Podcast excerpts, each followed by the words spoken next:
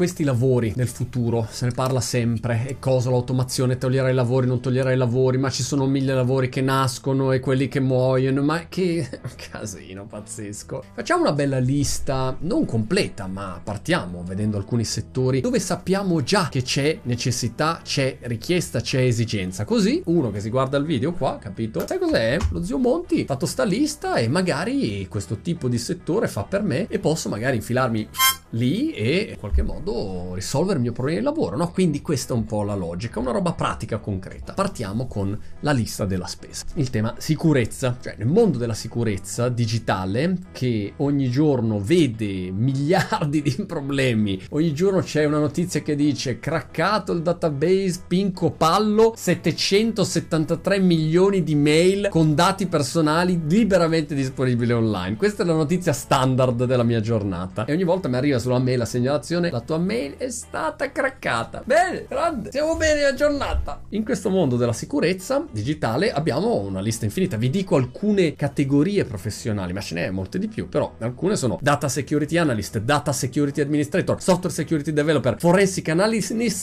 penetration tester, questa è un po' ambigua, e chief security officer. In pratica, le figure che devono farsi carico di mantenere sicura un'infrastruttura aziendale aziendale. Penetration tester lo dico perché conosco i miei polli, non ha nulla di particolarmente esotico, semplicemente c'è bisogno di qualcuno che faccia delle simulazioni per penetrare il tuo sistema informatico e capire se regge o non regge. Ecco, questo è quello. Seconda categoria interessante, sempre legata alla sicurezza, non sono solamente e non saranno soltanto delle figure tecniche, non sono solamente ingegneri, hacker, sviluppatori, nerd, super fenomeni dello smanettamento trappolante, no, sono anche figure con una formazione, chiamiamola umanistica, hai i problemi legali di queste vicende, giganteschi. Poi avrai i problemi di comunicazione, come comunica un'azienda a seguito di problemi di questo tipo tutta la parte di PR, che è un'attività classica tradizionale, ma avrà bisogno di conoscenze specifiche specializzate su questo mondo della sicurezza. Se no, il rischio gigante, come succede oggi, è che tu finisci per comunicare delle stupidate perché non sei padrone della materia, no? Un dipartimento non sa nulla di quello che sta succedendo e comunica anche dati sbagliati. Poi c'è tutto il mondo dell'analisi psicologica, quindi tutta la parte psicologica di questa vicenda qua. Ci sono mille altri rigoli collegati a questo. Un ruolo, secondo me, importante è quello più generale del consulente. Cioè un consulente che viene in azienda da te o da un professionista anche, che non è solo un problema delle grandi aziende, è un problema di tutti questo. Viene lì e ti dice guarda, queste sono le attività che dobbiamo fare, questa è la tua situazione, questo è il mio canone per tenerti sempre aggiornato ogni mese per continuare a fare una manutenzione e a quel punto tu ci hai capito una guardia del corpo costante che quantomeno ti guarda le spalle in questo far west digitale. Altro mondo interessante è quello dell'intelligenza artificiale. Apro parentesi, un altro reportino interessante che potreste andare a vedere è quello tirato fuori a Davos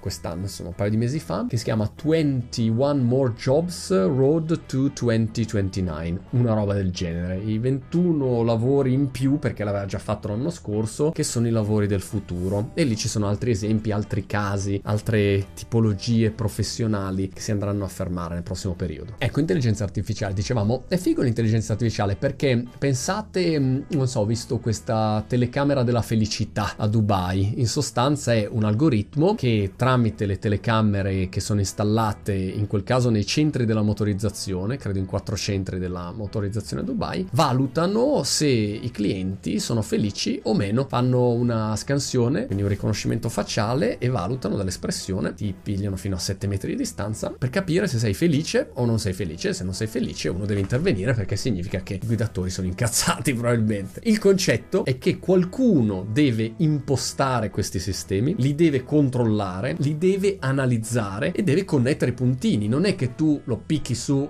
e dici basta, cioè abbiamo l'algoritmo è fatta, avrai bisogno di competenze specifiche che siano in grado di interagire, costruire, sviluppare, stare intorno a tutto questo mondo che è un nuovo mondo infinito. Un altro esempio interessante era in Giappone, un'altra società che fa un algoritmo che fa la prevenzione dei furti nei negozi. In pratica quello che fanno è analizzare i comportamenti, analizzare il linguaggio del corpo, analizzare mille parametri per poter prevedere se quel tizio ti ciulerà la borsetta nel negozio oppure no. E nel caso in cui ci sia ha capito un coefficiente di rischio alto, ping, parte il messaggino al commesso che va lì e dice abbiamo problemi. No, va lì e spesso sembra che basti dire serve qualcosa e quello non ti frega la borsetta. Però anche questo, che è un algoritmo preventivo, come Minority Report, no? la pre-crime, oggi sta arrivando concretamente anche da noi, questo è un mondo che apre mille opportunità professionali. Si tratta solo di capire dove ti vuoi incastrare in base alle tue caratteristiche, alle tue competenze, a quello che studi. E sapete qual è il bello di questa vicenda? Che tutti i settori saranno stravolti e rivoluzionati. E uno ha paura perché pensa, ecco, il mio lavoro sparirà. Sì, sparirà. Però sai, nasceranno un sacco di categorie di lavori. Pensiamo nel settore automobilistico. Per anni, decenni, i lavori erano sempre quelli. Non cambiava nulla di una virgola. Oggi invece, con le auto che si guidano da sole, nascono proprio nuove competenze, nuove aree di conoscenza. Allora, quello interessante, le assicurazioni, la domotica, la medicina, il wellness in generale. Cioè, è un mondo...